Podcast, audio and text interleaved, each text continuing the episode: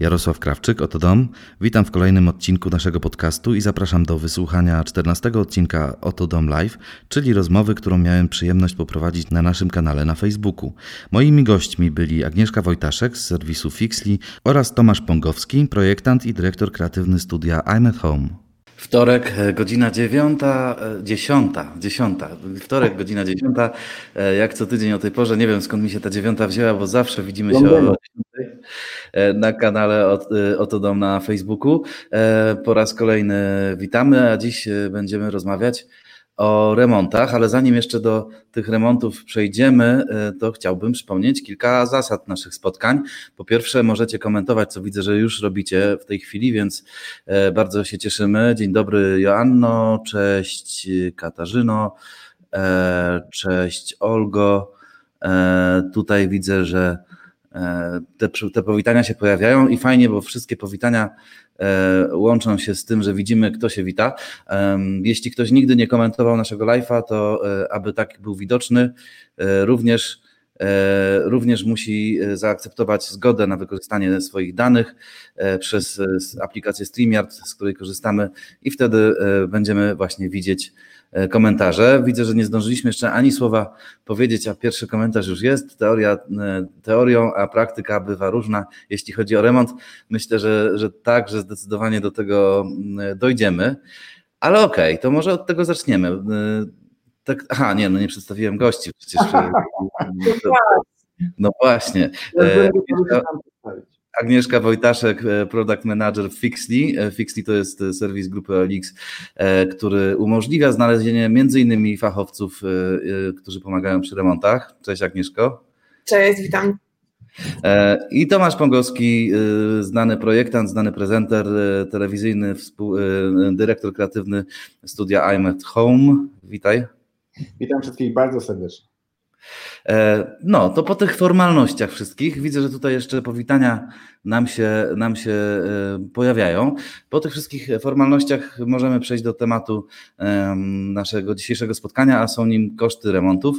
E, powiedzcie, ile Polacy planują przeznaczyć na remont, a ile ostatecznie przeznaczają? To może Pani przodem.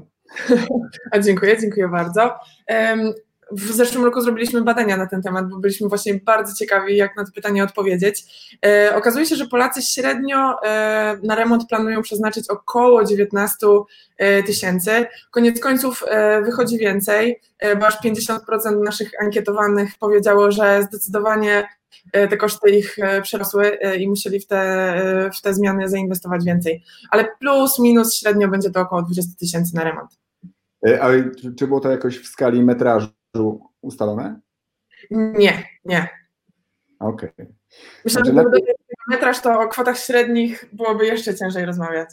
Rozumiem. Czyli nie było też żadnego metraża średniego ujętego w tym wszystkim. Znaczy, no, z mojej perspektywy jest oczywiste, że zawsze chcielibyśmy taniej i zawsze wychodzi w, wychodzą w trakcie koszty dodatkowe. Ogólna kalkulacja, choćby nie wiem, jak była rozsądna, z reguły jest niedoszacowana, bo kiedy wchodzimy w koszty jednostkowe i pojawiają się opcje taniej, drożej, które są równoważnikiem stwierdzeń tymczasowo na lata, no to zwykle rozsądek nakazuje nam wydać więcej, żeby było lepiej i trwalej zarazem. Więc tak naprawdę sami siebie szukujemy na dzień dobry, zakładając, że będzie tanio, bo chcemy, żeby tak było, ale później dochodzi, dopuszczamy głos rozsądku, który paradoksalnie każe nam wydać więcej, żeby było lepiej i na lata. 20 tysięcy to robocizna, tak? Bez materiałów i wyposażenia, pyta Joanna. Nie, nie, to ja precyzuję. Przepytaliśmy w zeszłym roku e, tysiąc osób odnośnie tego, czy cokolwiek zmieniali w swoich mieszkaniach, czy w swoich domach, czy przeprowadzali remont w ubiegłym roku. Więc e, jakby w naszych badaniach nie tylko, jakby to, to nie były badania tylko i wyłącznie o wielkich, całościowych remontach e, całych mieszkań, czy całych na przykład piętr w domu, ale też uwzględnialiśmy takie osoby, które na przykład tylko odświeżały swoje wnętrze, przymalowując ściany albo wymieniając kafelki i to są wartości średnie podane dla, dla tych wszystkich, e, wszystkich remontów.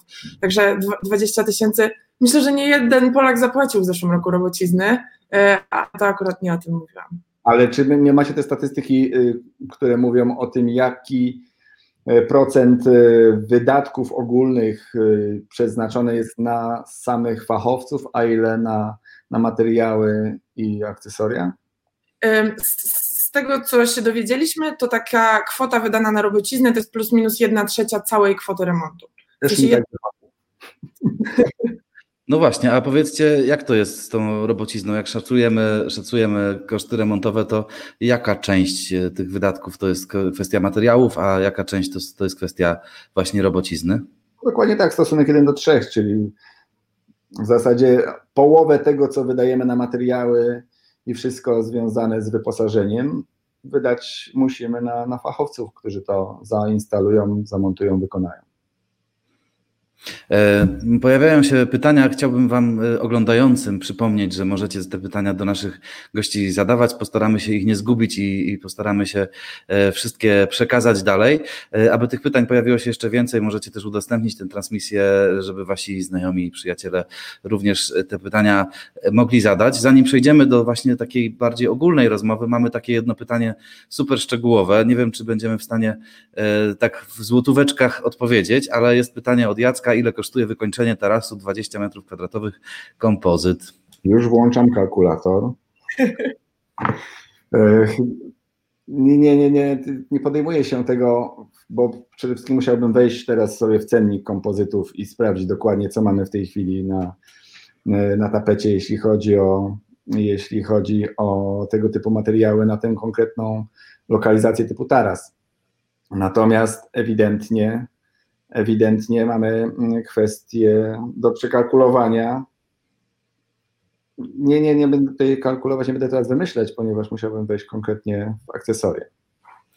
E, a czy Polacy nadal e, często remontują samodzielnie i ograniczają te koszty wyłącznie do kosztów e, materiałów, czy, czy jednak coraz częściej zlecają to fachowcom? Jak to wygląda z Waszej perspektywy? To ja mogę wziąć to pytanie, Tomku, jeśli pozwolisz. O, proszę. Dobrze.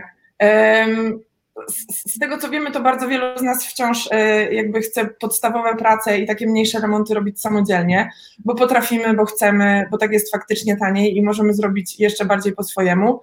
Więc w naszym badaniu wyszło, że około 72% e, naszych ankietowanych powiedziało, że te proste naprawy robi samodzielnie.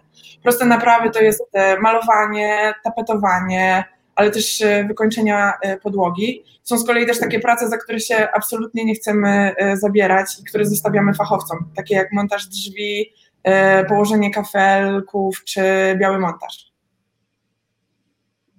Ja się znowu zgodzę radośnie.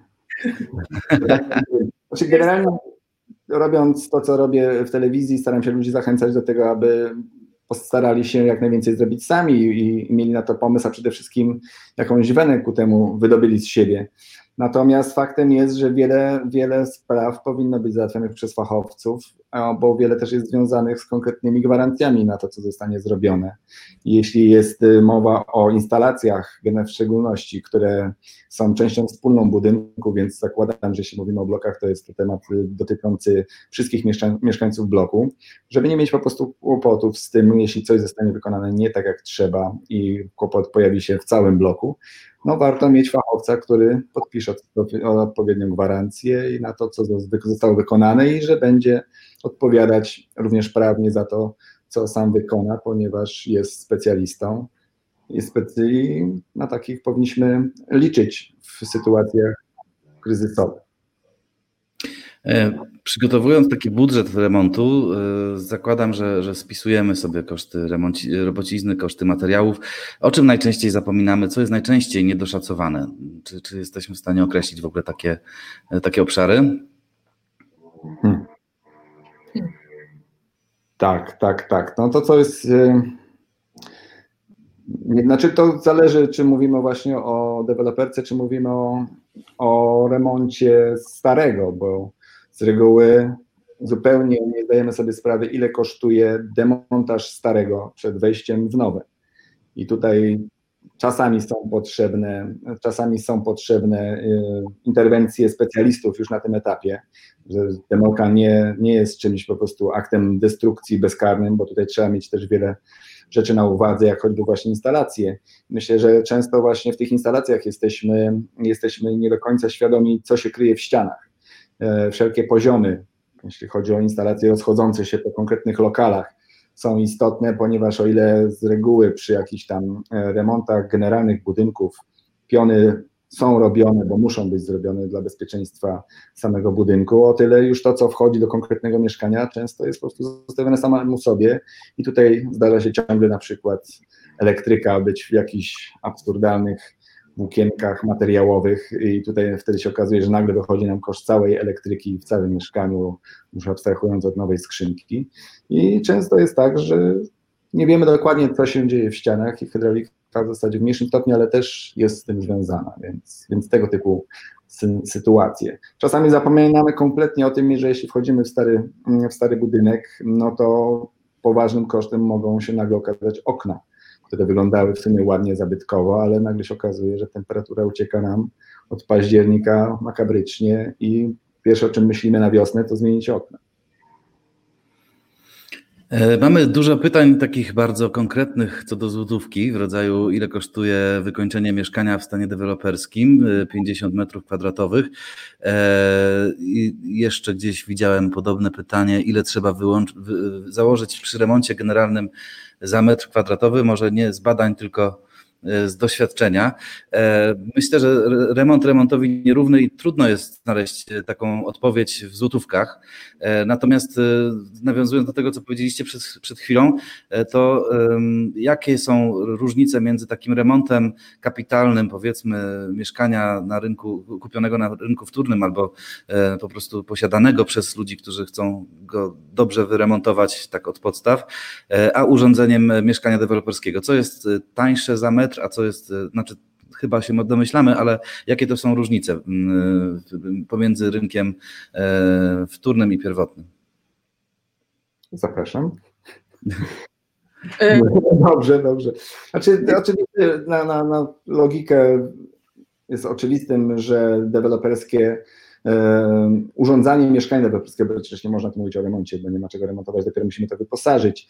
I powinno być tańsze, natomiast często jest tak, że kupujemy mieszkania z rynku wtórnego, które są urządzone i nas w jakiś, w jakiś sposób wykończone i możemy stwierdzić na przykład, że generalnie sanitariaty z reguły staramy się wymienić, bo to taka podstawowa higiena, natomiast często okazuje się, że kuchnia jest całkiem w porządku, wystarczy jakiś tam delikatny upgrade i na tej, na tej zasadzie możemy naprawdę sporo zaoszczędzić, bo przypomnę, to jest chyba oczywiste dla każdego, że najdroższymi pomieszczeniami jest kuchnia i łazienka, gdyż tam mamy najwięcej instalacji, najwięcej zależności, najbardziej precyzyjna, e, najbardziej precyzyjnie dedykowane są konkretne przyłącza, więc, więc w tym temacie tutaj wychodzą spore koszta.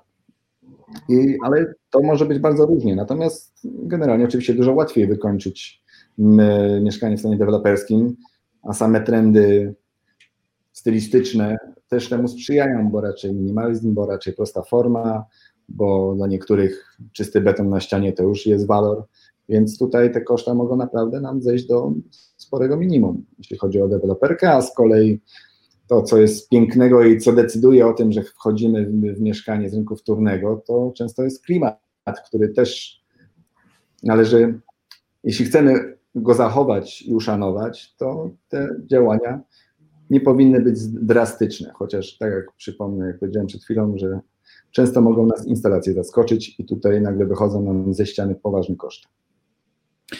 E, odwołuję się znowu do pytań od naszych widzów, bardzo za, za, nie dziękujemy. W ogóle podzielcie się też swoimi, e, swoimi e, doświadczeniami, jeśli chodzi o Wasze koszty remontowe, bo może oglądają nas też, nas też osoby, które właśnie remontowały całkiem niedawno. Ania pytała, jak znaleźć odpowiedniego architekta wnętrz, ile taka usługa może kosztować w Warszawie? I było drugie pytanie, które też troszeczkę nawiązuje do, do architektów wnętrz, tylko muszę je znaleźć prawdę mówiąc. O jest, Jacek. E, jaka jest różnica w przybliżeniu między wykończeniem mieszkania deweloperskiego e, przez, e, z, z ekipą remontową, a wykończeniem przy pomocy firmy projektowej dla średniej wielkości miasta i średniego metrażu? Hmm. No to nie wiem, czym. Mogę pokazać. Nie, dobrze, dobrze. Zastanawiam się, kto pierwszy powinien e, się wypowiedzieć. Ja się poczułam wywołana do, do tablicy, to mogę. Jeśli chodzi o to, gdzie szukać, szukać fachowca, to pewnie wielu z nas, jeśli nie wszyscy w pierwszej kolejności E, sięgamy za polecenia, bo chcemy, mm, chcemy skorzystać z pomocy kogoś, e, czyjego jakby efektów pracy możemy być pewni, kogoś, kto wiemy, że, że zaprojektuje wnętrze dobrze i po naszej myśli. Dlatego często, e, często szukamy fachowca z polecenia. Niestety, wydaje mi się, że nie wszyscy znamy, znamy architektów, nie wszyscy znamy projektantów wnętrz. Tutaj dlatego coraz większą wagę jakby zyskuje internet i dlatego też powstało Fixly, czyli projekt nad którym pracuję ja.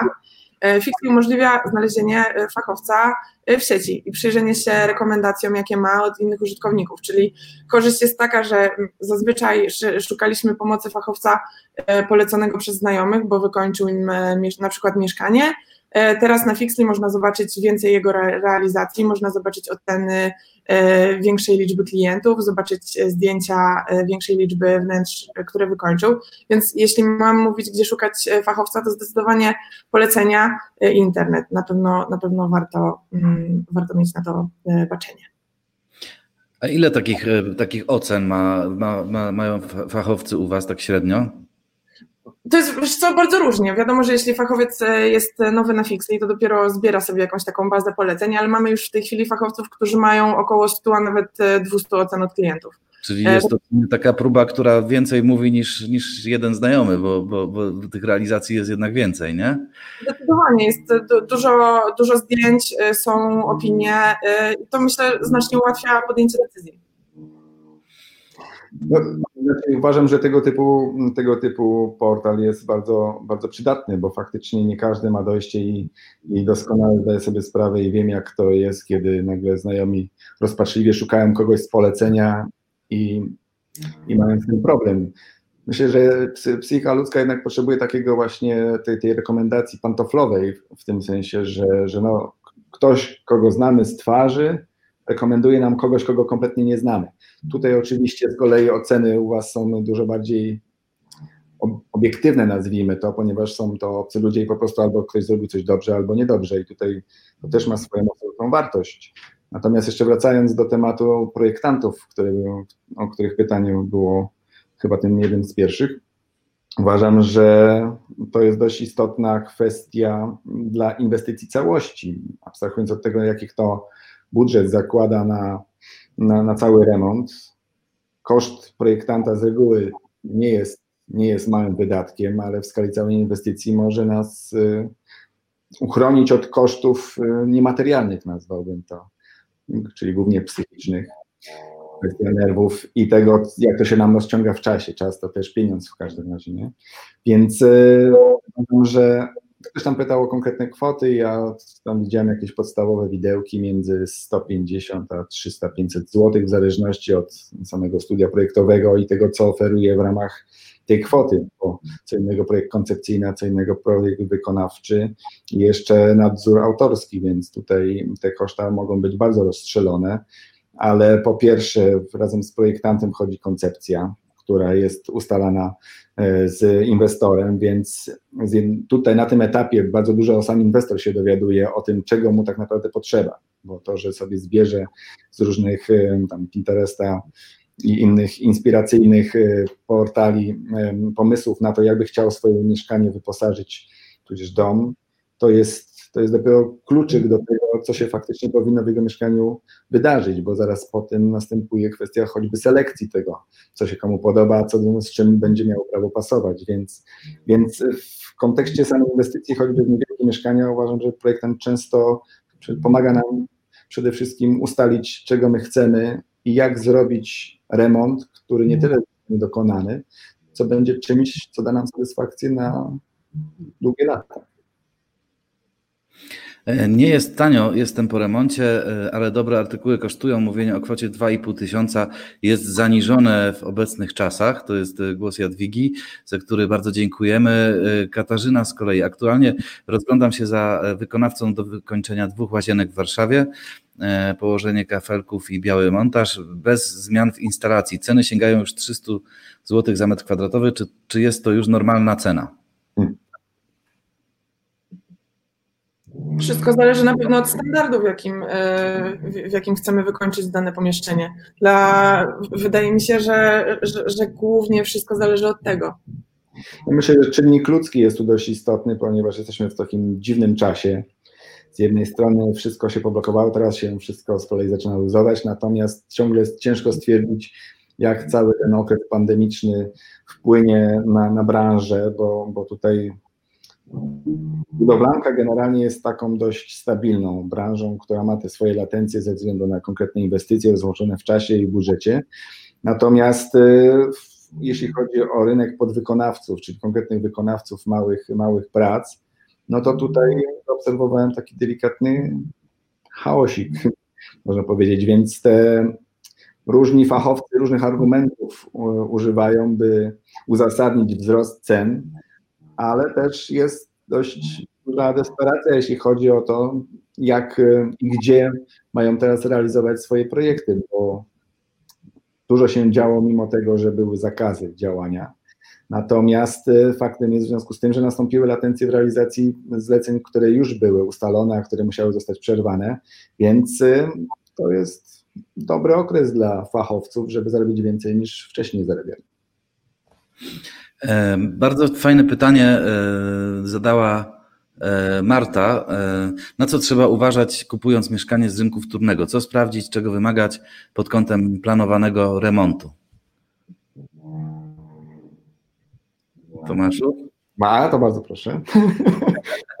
tak jak wspomniałem wcześniej, no, głównie instalacje, okna, to co nam może wyjść ze ścian i to w ogóle w jakim stanie są ściany. Warto zaglądać wszędzie tam, gdzie jeszcze stoi jakieś stare umeblowanie bo nie oszukujmy się, każdy próbuje sprzedać jak najlepiej, więc często maskuje pewne kwestie, które mają wpływ na cenę, a przynajmniej mieć powinny, więc, więc powinniśmy zaglądać tam, gdzie, gdzie ktoś ewidentnie nie, nie, nie, nie chciałby, żeby było zajrzane. No i sprawdzać e, wszystkie rewizje, czy, czy mamy instalacje, jakie są piony, czy było to robione, jak wyglądają, rozkręcić puszkę, sprawdzić, e, jakie tam kable się rozchodzą, bo gdzieś mogło być już sztukowane nowe, a gdzieś jeszcze iść stare, a mogła być tylko skrzynka wymieniona na nową, a dalej leci nam w jakimś, w jakichś tych parkianych e, elektrycznych, starych takich eszlach. Więc takie rzeczy warto zwrócić uwagę sprawdzać też, czy nie ma gdzieś jakichś mniej lub bardziej czytelnych przecieków. Pojawiają się nam w tle ilustracje do naszej rozmowy o remontach, to chyba u Agnieszki za ścianą. E, słychać, słychać tak? jakieś wiercenie. E, tak. Także... Obecna sytuacja w kraju nie przerwała remontu po drugiej stronie. No, było nawet takie specjalne opracowania e, pandemiczne na temat higieny relacji międzyludzkich w okresie y, y, tego y, wiecie, siedzenia w domu, aby z większym, jeszcze z większą atencją i empatią zwracać uwagę na to, jak zakłócamy siedzenie innym w domu podczas własnego remontu. I o całej higienie relacji z wykonawcami w czasie, w którym my sami też jesteśmy zmuszeni siedzieć w domu. Jest e, pytanie od Karola. E, czy odbierając klucze warto skorzystać z usługi fachowca, który zajrzy w każdy kąt, oceni ewentualne niedociągnięcia, pomoże złożyć reklamację? E, to jest pytanie, czy warto, ale ja od razu zapytam dodatkowo, jak takiego fachowca znaleźć? A czy tutaj mówimy o stanie deweloperskim? Tutaj nie było to sprecyzowane, prawdę mówiąc, więc może chodzić również o, o rynek wtórny, gdzie też pewne wady usterki mogą być poukrywane. Jeśli chodzi o e, kwestię deweloperki, no to tutaj ewidentnie kwestia umowy z deweloperem powinna zawierać tego typu zapisy po to, żeby móc się później na nie powołać, więc, więc to, czy e, ekspert do, do oceny sytuacji w miarę niezależnej jest e, przydatny, oczywiście tak, w obu przypadkach, natomiast jeśli chodzi o o to, co może później wyegzekwować sam inwestor, no to zależy właśnie od umowy z deweloperem lub w sumie też od umowy ze sprzedającym, jeśli to jest rynek wtórny. Ale oczywiście taka osoba zawsze może nam pomóc, a przynajmniej uświadomić nas y, w, w skali planowanej inwestycji. Kolejny komentarz, dużo ich dzisiaj, więc, więc, więc staram się jako, jakoś na bieżąco e, je przytaczać. Deweloper oferuje mieszkanie wykończone pod klucz. Czy ta opcja będzie tańsza niż kupno mieszkania do wykończenia i szukanie ekipy remontowej we własnym zakresie? Jakie macie doświadczenia? Prawdopodobnie tak, natomiast kwestia jakości samych materiałów, już nie mówię o wykończeniu, bo, bo to powinno być też właśnie w owej umowie zawarte, więc tutaj zawsze można reklamować. Natomiast y, no, to też pytanie, na ile kto ma potrzeby i ambicje stylistyczne, bo z reguły w tym rozwiązaniu wchodzimy w pewien standard, który oczywiście gdzieś tam został zwizualizowany i na który się zgodziliśmy mniej lub bardziej jakby świadomi tego, co finalnie możemy zastać w naszym już realnym 3D. Natomiast y, no, to może być dla wielu oczywiście atrakcyjna opcja, choćby ze względów finansowych, bo i czasu przede wszystkim, prawda? Bo tutaj też jest konkretna, konkretny czas na wykonanie i tego deweloper z kolei pilnuje. Natomiast późniejsze ewentualne dochodzenie reklamacji no, może się bardziej odwlec w czasie niż w przypadku firm, które biorą pełną odpowiedzialność i są zatrudniane przez nas bezpośrednio. E, zostańmy na chwilkę przy tym stanie deweloperskim, bo tak naprawdę stan e, deweloperski to również nie jest zawsze ten sam stan. E, powiedzcie. Dokładnie. Jak, jak to wygląda? Bo czasami są mieszkania wykończone pod klucz, czasami jest, jest, jest po prostu zamknięty budynek z instalacją w kuchni i, i, i łazience. Jak najczęściej się to spotyka? Czy, czy, czy, czy są jakieś zmiany też w tym zakresie? Czy, czy ten standard się, się zmienia? To zawsze zależy od umowy z deweloperem, co będzie wpisane pod hasłem stan deweloperski, bo jako takiej definicji precyzyjnej nie ma. I tutaj cały czas bazujemy na pewnym standardzie, czyli po prostu zamknięta bryła, są okna, muszą być drzwi wejściowe, podziały wewnętrzne mogą być i powinny w zasadzie być, ale na pewno nie ma wykończenia jako takiego, czyli są goły, goły beton na podłodze, ściany powinny być wyciągnięte tylko na prosto. Niekiedy są zaciągnięte, niekiedy są wygładzone, a czasami nawet zaciągnięte pierwszą warstwą farby białej jako podkład podkładowej, więc jest różnie, natomiast zawsze powinny być wszystkie instalacje wyciągnięte już w docelowych punktach i, i, i gotowe przyłącza pod właśnie różne sanitariaty. E, Agnieszko, mam takie pytanie do Ciebie, bo, bo macie w Fixli bardzo duże e, statystyki e, ze względu na to, że macie wielu użytkowników, którzy planują remonty. Jacy fachowcy są najbardziej poszukiwani? O, to jest bardzo trudne pytanie. I tak naprawdę wiele zależy też od tego, jaki, jaką mamy porę roku, bo tutaj sezonowość odgrywa bardzo, bardzo dużą rolę. E, teraz mamy czerwiec. E, w zeszłym roku w czerwcu to, co nas bardzo zaskoczyło, to ogromny boom e, na monterów klimatyzacji. To był ruch, który nas absolutnie zaskoczył, ale nie wiem, czy pamiętacie, jak wyglądał czerwiec w zeszłym roku. Było okrutnie gorąco, więc wszyscy szukali klimatyzacji. Wiosną też zaczyna się bardzo duży ruch, jeśli chodzi o mm, poszukiwanie kogoś, kto założy nam ogród albo odświeży ogród po zimie. E, z kolei na przykład przed świętami Bożego Narodzenia e, w okolicach e, listopada zaczynają się drobne naprawy, a potem sprzątanie, no bo chcemy na święta pochwalić się jak najpiękniejszym domem przed bliskimi i spędzić święta na spokojnie, więc bardzo, bardzo wiele zależy od tego, w jakim czasie, w jakim czasie mm, rozmawiamy. No to w sumie świetny medium do właśnie do sprawdzenia statystyk, bo nawet sam się zastanawiałem, co miałoby sens w jakim konkretnym okresie, jeśli chodzi o całą e, kwestię samych remontów wnętrz, no to tutaj w zasadzie sezonowość nie, nie obserwuję, że, że zachodzi w jakichś konkretnych branżach. A nie obserwujecie boomu takiego remontowego od kwietnia do września? Bo z naszych danych by wynikało, że kwiecień, wrzesień to jest taki czas, w którym Polacy naj, najchętniej remontują. No to są takie, jakby jeśli kogoś pytać o, o, o to, jakby chciał, to owszem, ale później pojawiają się po prostu terminy konkretnych ekip i wtedy człowiek pokornieje, po prostu bierze termin, który dają, bo mówią, że najbliższy z kolei za rok. Więc w tym kontekście z kolei z mojego doświadczenia y, ta sezonowość niespecjalnie istnieje, aczkolwiek rozumiem te zależności, jeśli chodzi o sezonowe y, działania w konkretnych, y, w konkretnych tematach. Natomiast jeśli chodzi o remont wnętrz, jest on z reguły zdeterminowany wolnym terminem ekipy remontowej. Tak, to też jest bardzo ciekawe, co poruszyłeś, bo jakby my widzimy jedną stronę, my widzimy, kiedy użytkownicy szukają pomocy, e, tak. a to, kiedy coś się wydarza, jest bardzo zależne tym momencie tak. Chcielibyśmy, że... wtedy, kiedy nam pasuje, a finalnie musimy brać urlop wtedy, kiedy nam nie pasuje. Jeśli jest to oczywiście zmuszone, jeśli jesteśmy zmuszeni wziąć urlop, by dokonać remontu, choćby po to, żeby się z domu wyprowadzić na jakiś czas. Jeśli robimy oczywiście w, w mieszkaniu, w którym mieszkamy.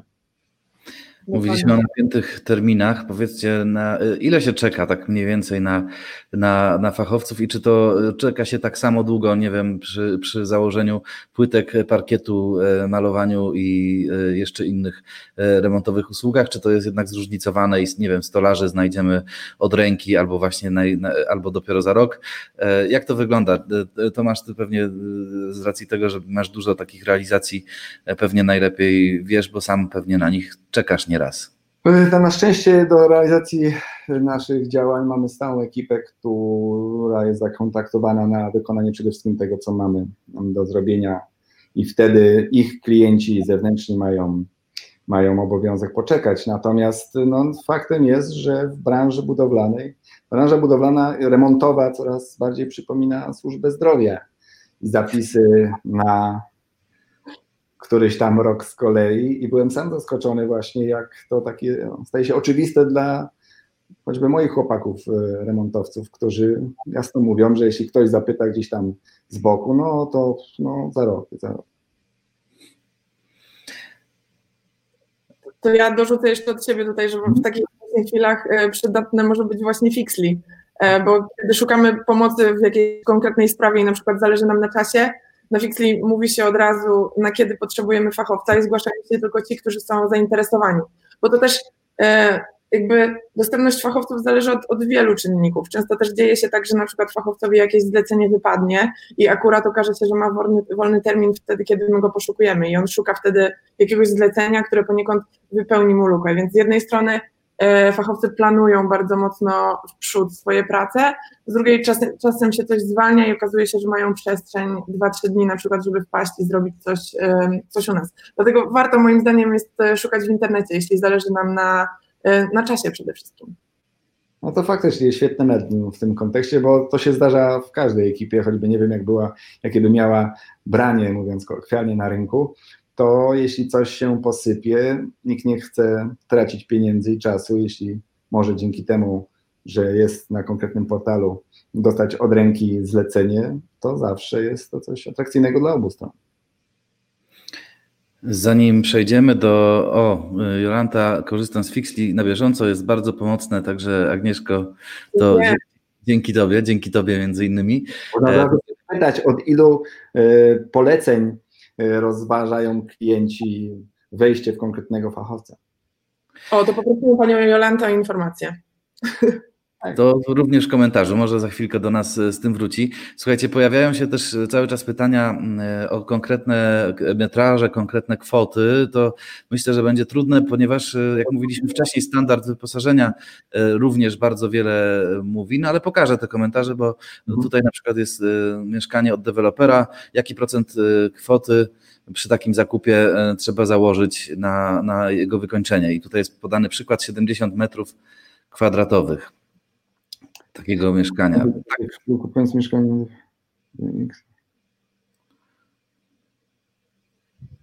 To, to nie, to, to tutaj nie sposób niestety dać wiarygodnej odpowiedzi, bo to jest naprawdę bardzo dużo czynników, które to warunkują. Na dzień dobry trzeba by było widać konkretny metraż, konkretny udział, na przykład okien, przestrzeni przeszklonych w, danym, w danej kubaturze jest bardzo dużo zależności i nie śmiałbym wyciągać tak po prostu, strzelać konkretnymi cenami. Kolejny komentarz od e, Dawida, właśnie też, e, jaki, czy można oszacować średni koszt wykończenia za metr kwadratowy mieszkania w stanie deweloperskim pod klucz? Były wcześniej też podobne. No, trudno jest oszacować to w ten sposób, natomiast... Dużo, dużo, różnych stron portali ma kalkulatory, z których można skorzystać, zawsze biorąc jakąś poprawkę na to, co one wyliczą. Natomiast no, tych narzędzi właśnie też w sferze, w środowisku internetowym jest naprawdę sporo, więc tutaj na pewno będziemy w stanie oszacować mniej więcej koszta, sami odpowiadając w tych kalkulatorach na konkretne zadane pytania. Jeśli chodzi o konkretne rozwiązania y, materiałowe, jakość proponowanych materiałów. Zawsze są w takich kalkulatorach przynajmniej jakieś takie trzy widełki cenowe na to, czy budżetowo, czy średnia cena, czy jakieś ekskluzywne wykończenie i tam można to ładnie sobie policzyć. E, Agnieszko, a jak to na Fixti wygląda właśnie jeśli chodzi o rozmowę o cenie z, fachowcą, z fachowcem? Zgłasza się, że chce się wyremontować coś konkretnego, tak? Powiedzmy, że mam do odmalowania mieszkanie 60-metrowe, e, wrzucam, wrzucam to, to jest taki przetarg e, i zgłaszają się fachowcy proponując cenę, czy ja proponuję cenę, którą oni mogą zaakceptować lub nie? Jak to wygląda? To wszystko zależy tak naprawdę od Ciebie. E, my dajemy Ci możliwość skontaktowania się z pięcioma, maksymalnie sześcioma fachowcami, którzy się zgłoszą w odpowiedzi na Twoje zapytanie. Użytkownicy tak naprawdę dodają zapytania bardzo różne. E, są tacy użytkownicy, którzy nie do końca orientują się jeszcze w temacie i na przykład nie wiedzą, e, jaki jest koszt danej usługi. Wtedy pierwsze, co należy zrobić, to zadać pytanie fachowcom i ponieważ kontakt z ich strony jest najczęściej bardzo szybki, bo średnio pierwszą ofertę na fikcji dostaje się w ciągu 4 minut od złożenia zapytania, to tak naprawdę można sobie porównać e, koszty, jakie szacują poszczególni wykonawcy za wykonanie danej pracy, dopytać ich o szczegóły i zobaczyć współpraca z kim będzie dla nas najbardziej interesująca. Z drugiej strony, jakby, czyli jakby można podejść do tego z dwóch stron. Z jednej strony samemu też oczywiście można powiedzieć, mam taki budżet, czy ktoś zrobi to dla mnie w danej cenie, i wtedy czekać na konkretne oferty zainteresowanych e, fachowców. Czyli zdolności pisarskie są tutaj dość istotne u fachowców, bo im lepiej się zarekomenduje, im bardziej im przekona do tego, że jego, jego umiejętność i świadomość tego, co ma do zrobienia, jest większa, tym łatwiej się na niego zdecydować. Tak jest, ale rozmawialiśmy bardzo dużo z, jakby z osobami, które poszukują kogoś do remontu i bardzo wiele osób mówi, że jakby cena to jest jedno, e, poprzednie realizacje to jest drugie, ale też kultura osobista i to, jak rozmawia się człowiekiem, jest dla ludzi szalenie istotne, no bo to jest jednak osoba, której zostawia się klucze do swojego domu i której powierza się, no właściwie najważniejszy w danym momencie życia pewnie projekt, bo jednak to jest tworzenie miejsca, w którym się mieszka. E, więc bardzo zachęcamy naszych fachowców do tego, żeby pobrali naszą aplikację, żeby byli na bieżąco z tym, co się dzieje, ale też, żeby odpisywali użytkownikom, żeby dodawali te zdjęcia, żeby dbali o ocenę, no bo tak naprawdę mamy XXI wiek, to jest dla nas wszystkich ogromnie ważne. Oceniamy produkty w internecie, y, wszystko robimy w sieci, więc fachowcy tak naprawdę w tym internecie też muszą być, muszą potrafić się w nim, y, że tak powiem, sprzedać. Miło Was widzieć, pisze Michał. Pozdrawiamy Michał, pozdrawiamy również e, Iwonę. Jeszcze chwilę sobie tutaj porozmawiamy, ale jeśli e, chcecie, to możecie zawsze zareagować na tą transmisję e, i dać nam za nią lajka. Jeszcze tutaj Dawid dopytuje, czy stwierdzenie od 1000 do 2000 za metr jest bezpieczne dla klienta, który kupuje mieszkanie od dewelopera. Wcześniej pojawiała się w czasie naszej transmisji już kwota 2,5 tysiąca za metr. Także jeśli byśmy mieli zrobić naprawdę takie szerokie widełki, e, o które, o które jednak e, tutaj nasi widzowie nas pytają, to, to co, 1000 do 2,5 czy 1500 do 2,5? Jak... Dajmy dwa. Nie, to jest taka, wiecie, żonglerka troszeczkę, bo to jednak każdy, znaczy każdy inwestor uświadamia sam siebie w trakcie inwestycji tak naprawdę, czego potrzebuje i w jakim standardzie i co jest dla niego istotne, co go kuje w oczy, a co co w zasadzie będzie dla niego nieistotne, jeśli chodzi o standard danego sprzętu, danego wykończenia. Więc e, nie da się tego tak przekalkulować. Ktoś jest, ma zacięcie w oglądach programy kulinarne i dla niego ta cała strefa kuchenna musi być na totalnym, mówiąc kolokwialnie, wypasie i tam zainwestuje 70% swojego budżetu i spokojnie, jeśli będzie chciał zaoszczędzić całą resztę, będzie w stanie, za całą resztę będzie w stanie, mówiąc oczywiście w pewnych proporcjach, e, wykończyć resztę, więc tutaj to jest bardzo względny temat i, i myślę, że takie, oczywiście to jest potrzebne, kiedy wchodzimy już w konkrety, musimy wiedzieć dokładnie, ile wydamy, ale na dzień dobry szacowanie takich kwot, no to to jest troszkę palcem na wodzie, bo, bo, bo wychodzą nasze różne słabości często do konkretnych rozwiązań, które są związane z konkretną ceną, więc, więc nagle się okazuje, że musimy poszerzyć nasz budżet, szukamy różnych środków i tak jak mówiłem na samym początku, psychologia człowieka bardzo chętnie oszukuje go samego, jego samego, więc, więc tutaj na dzień dobry staramy się być rozsądni, myślimy, że rozsądek to z, z, wiecie, zwarcie się w niskiej cenie, a później się okazuje, że rozsądek to kompletnie coś odwrotnego, czyli inwestycja w coś porządnego i na poziomie. Swoim doświadczeniem też w tym temacie dzieli się Aneta. E, założyła minimum 1200 e, zł za metr, ale widzi, że trzeba zakładać minimum 1500, więc to w kolejnym już nawiązaniu e, i myślę, że możemy pomału odchodzić od konkretnych kwot, bardziej od tego, w jaki sposób możemy też zaoszczędzić albo, albo wydać mniej na taki remont. Powiedz Tomaszu, czy taniej wychodzi zrobienie remontu wszystkiego naraz, czy, czy, czy remontowanie partiami wcale nie musi być złym pomysłem? Znaczy, no, różne są nasze możliwości finansowe i też, no i też okoliczności, które, w których realizujemy. Natomiast oczywistym jest, że najlepiej wszystko robić na raz, bo później wszystko mamy rozgrzebane, komfort życia spada, psychiczna odporność na te wszystkie bodźce też spada, radość z tego, że mamy cokolwiek nowego też spada, bo tu już mamy taki fragment, taki kadr zrobiony pięknie, odwracamy się i ręce opadają, bo tam cała ściana rozgrzebana. Więc, więc oczywiście warto robić wszystko na raz i, i warto też kalkulować pod kątem tego, kto nam pomoże właśnie to zrobić na raz, bo to zawsze wychodzi taniej, a też kwestia takich czystych zależności e, w trakcie realizacji, że jeśli mamy już coś pięknie wykończone, ale drugi pokój jest w kompletnej demolce i my musimy się komunikować, różne rzeczy wnosząc i wynosząc ciągle z tego, co jest remontowane przez pomieszczenie, które już jest zrobione. Jakby łatwość uszkodzenia tego, co już zrobione, zanieczyszczenia, zabrudzenia, zniszczenia fizycznego, uszkodzenia niektórych elementów jest stosunkowo duża i takie ryzyko warto sobie wziąć też pod uwagę jako konkretny koszt, bardzo prawdopodobny, który może nam się przydarzyć, jeśli będziemy, jeśli będziemy robić na raty, więc warto też myśleć oczywiście o chronologii działań, jeśli już musimy to robić na raty. Skąd zacząć, żeby jak najmniej już było komunikacji w miejscach, komunikowania się w miejscach zrobionych, kiedy musimy ciągle podnosić brudne rzeczy, elementy, które są czystą, brudną budowlanką. Więc, więc taka logistyka jest niezbędna i warto pomyśleć o tym, jak to zrobić, jak się spiąć, żeby to wszystko zostało wykonane na raz. E, Agnieszko, u Was można znaleźć też takie, takich wykonawców, którzy kompleksowo remontują e, całe, całe inwestycje, czy, czy raczej e, skupia, skupiacie się na konkretnych fachowcach przeznaczonych do konkretnych usług? Jak to wygląda? Fixi ma ambicję być serwisem i portalem od wszystkich usług, więc zdecydowanie można u nas i wybudować dom, i umyć okna, a nawet się przeprowadzić. Ale czy macie też e, w swojej ofercie konkretne całe ekipy wykonujące usługi kompleksowo? Co, y, mamy zarejestrowane jakby całe ekipy, które, które mogą kompleksowo obsłużyć e, budowę. Od, od wykonania jakby domu poprzez jego wykończenie i tak dalej. E, tego rodzaju wykonawcy też są na Fixie jak najbardziej. No bo generalnie ja bym polecał ekipę, która ma opcje i, i zasoby ludzkie do wykończenia całości, ponieważ najgorsza jest psychologia. Kiedy ktoś tak. przychodzi po kimś i a, to panu tak pięknie.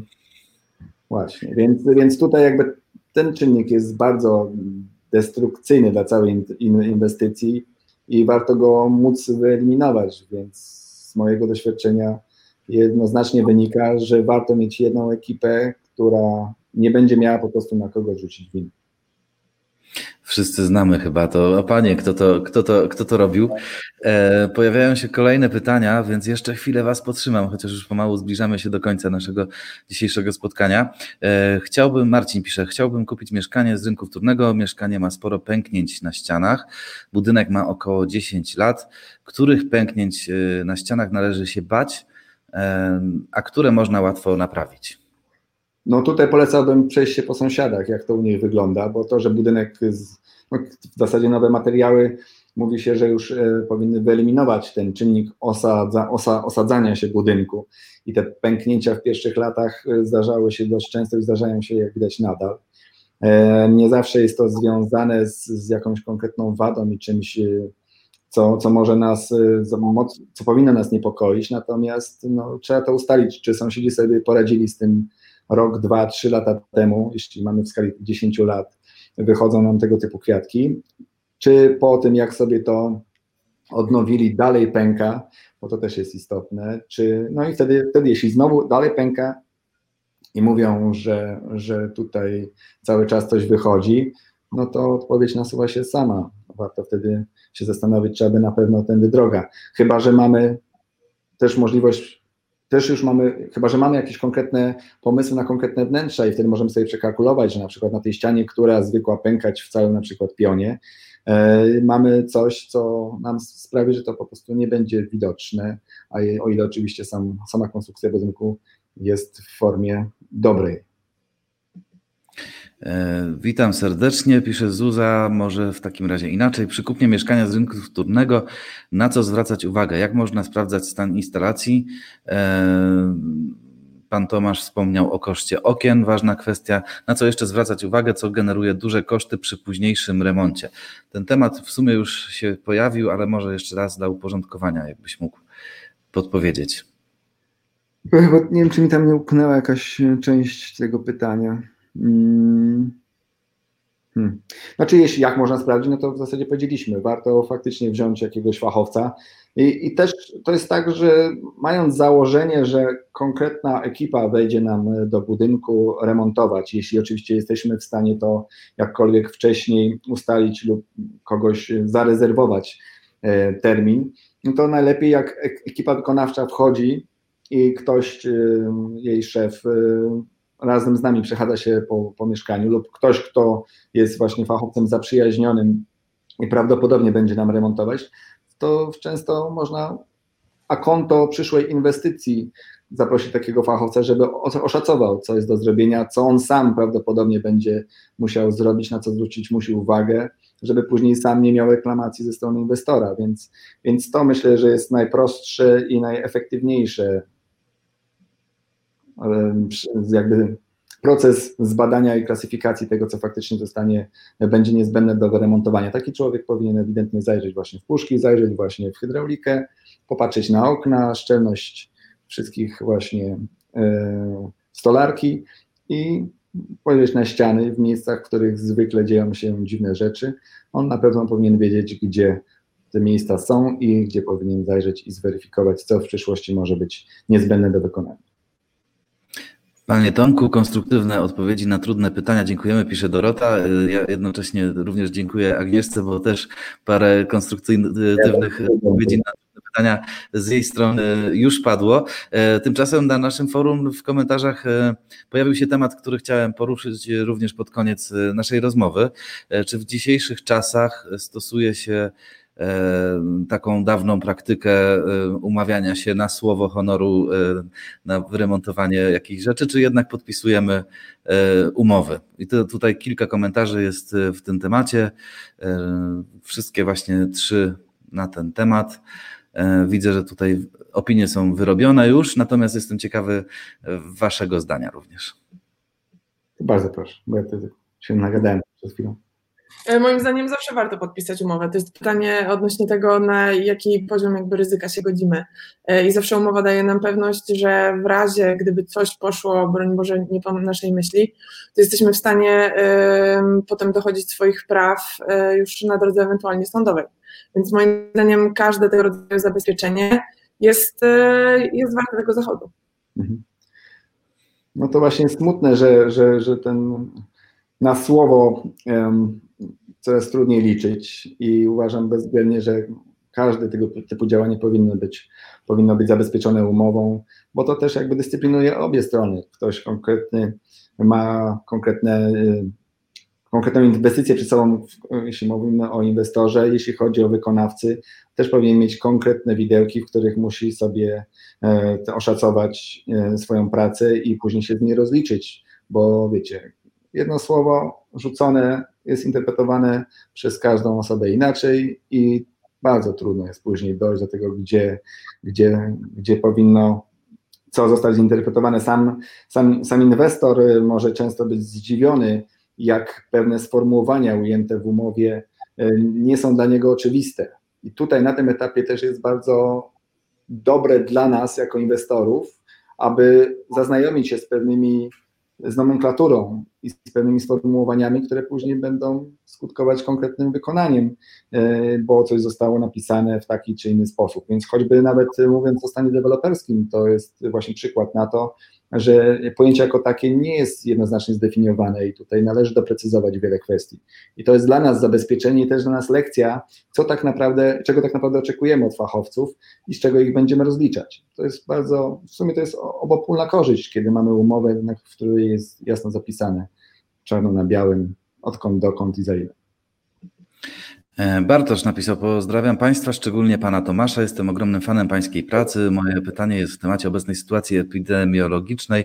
Czy zauważalna jest już dla Państwa zmiana w ilości realizacji i rozpoczynanych remontach? Mówiliśmy o tym na początku spotkania, że, że tych remontów nie ubyło, ale widać jakiś ruch e, faktycznie?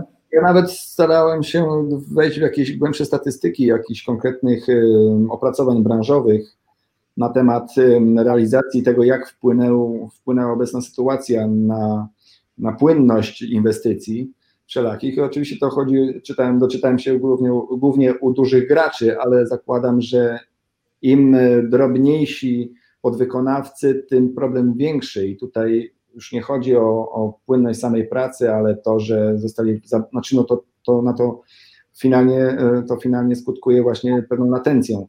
E, w związku z tym, że przez chwilę nie można było nic, więc tydzień, dwa pouciekały. On, fachowcy starają się to nadrobić. Z drugiej strony płatności też różnie wyglądają, ponieważ no, z płynnością finansową Polaków zaczyna być różnie, bo to też jest tak, że na razie lecimy jakąś tam siłą rozpędu, ale za chwilę zacznie się rynek weryfikować, e, co się faktycznie wydarzyło u kogo w, w budżecie i domowym, i, i, jeśli chodzi o zasób i bufor firm wykonawczych, więc sytuacja jest delikatna i to, że coś na pewno już nastąpiło, jakaś, jakieś takie osunięcie, to, że pewne inwestycje są, zostały odwieszone w czasie, niedokończone na czas, skutkuje tym, że trudniej teraz o fachowców, którzy prawdopodobnie właśnie starają się nadrobić zaległości, więc to przesunięcie jest i tam wyczytałem, że jakieś 80% e, efektywności względem normalnego stanu rzeczy w tej chwili jest osiągane przy dobrych wiatrach. Więc, e, więc tutaj pewne problemy się pojawiają i czas oczekiwania na ekipę może się wydłużyć. Tu warto też dodać, że jakby problemem była, nie, nie wiem czy dalej jest, ale na pewno była ta swoista niepewność y, sytuacji, w której się znaleźliśmy, bo w marcu i w kwietniu E, sporo jakby inwestorów prywatnych, którzy mieli zaplanowane jakieś mniejsze remonty, też je odwoływało, bo nie, nie było pewności, jak się prawidłowo zabezpieczyć, e, co zrobić, żeby być bezpiecznym w trakcie tego remontu. I wydaje mi się, że ta taka niepewność i lekki strach przed, przed, przed remontem większym czy mniejszym może się jeszcze przez jakiś czas utrzymać. I znowu będzie to miało wpływ na to, że inwestycje nie będą się odbywały jakby w zaplanowanym kształcie. No, sytuacja generalnie jest dość schizofreniczna, bo z jednej strony y, dużo się mówi o tym, że Polacy rzucili się na markety budowlane, więc jest to prawdopodobnie dobry czas dla małych właśnie pojedynczych fachowców, którzy nie muszą tak zabiegać o te wszystkie kwestie BHP i, i, i, i prawne, więc wchodzą na różne realizacje jako często zamienniki ekip, które muszą jednak z tymi problemami formalnymi się zmagać. Więc no, jest taka delikatna destabilizacja, ale mam wrażenie, że na korzyść tych małych wykonawców, którzy właśnie mogą zrobić coś za, że tak powiem, plecami systemu. Na zakończenie naszego spotkania, które trwa już e, prawie od godziny, mam jeszcze ostatnie pytanie. E, czy oszczędzanie na ludziach albo oszczędzanie na materiałach zawsze się opłaca i czy przypadkiem nie odbija się czasami po e, bliższym lub dalszym czasie e, dodatkowymi kosztami? No to zwróćmy od razu pytanie, że nigdy się nie opłaca.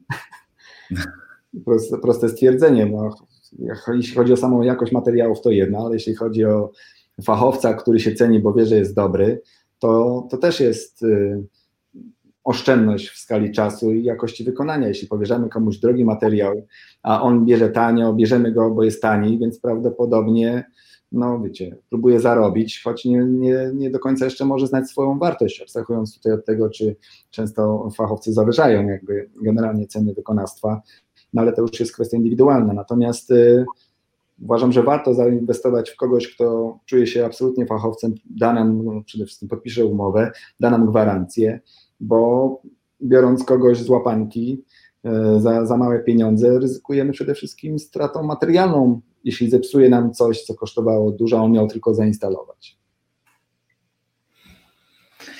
Bardzo dziękuję Wam za, za dzisiejsze spotkanie.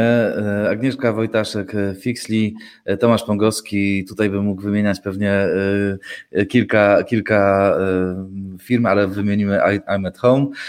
Bardzo Wam dziękujemy. Mam nadzieję, że, że Wasze E, porady przydadzą się też osobom, które nas e, dzisiaj oglądały. E, ten live oczywiście zostanie, jeśli ktoś będzie chciał do niego wrócić, to zapraszamy. Cały czas jest na Facebooku Oto Dom. Dzięki wielkie za spotkanie. zwykle we wtorki zapowiadam czwartkowe też spotkania na zamkniętej grupie Akademia Rozwoju Agenta, które są przeznaczone dla pośredników, a dzisiaj mam komunikat taki, że najbliższe spotkanie wyjątkowo odbędzie się nie w czwartek, a w piątek. Także w piątek o 10 rano widzimy się na grupie Akademia Rozwoju Agenta, gdzie będziemy rozmawiać o nowoczesnym budownictwie e, i nowoczesnym, no, nowoczesnej sprzedaży mieszkań. E, tymczasem e, my wszyscy widzimy się na grupie, na Facebooku Oto Dom już za tydzień we wtorek o 10. Zapraszam już dziś i wielkie dzięki za uwagę. Dzięki za rozmowę i trzymam kciuki za wszystkich inwestorów. Jeśli ta rozmowa wydała Ci się interesująca, obserwuj nasze kolejne podcasty. Zapraszam też do czynnego udziału i zadawania pytań podczas cotygodniowych spotkań Otodom Live w każdy wtorek o 10 na facebookowym profilu Otodom.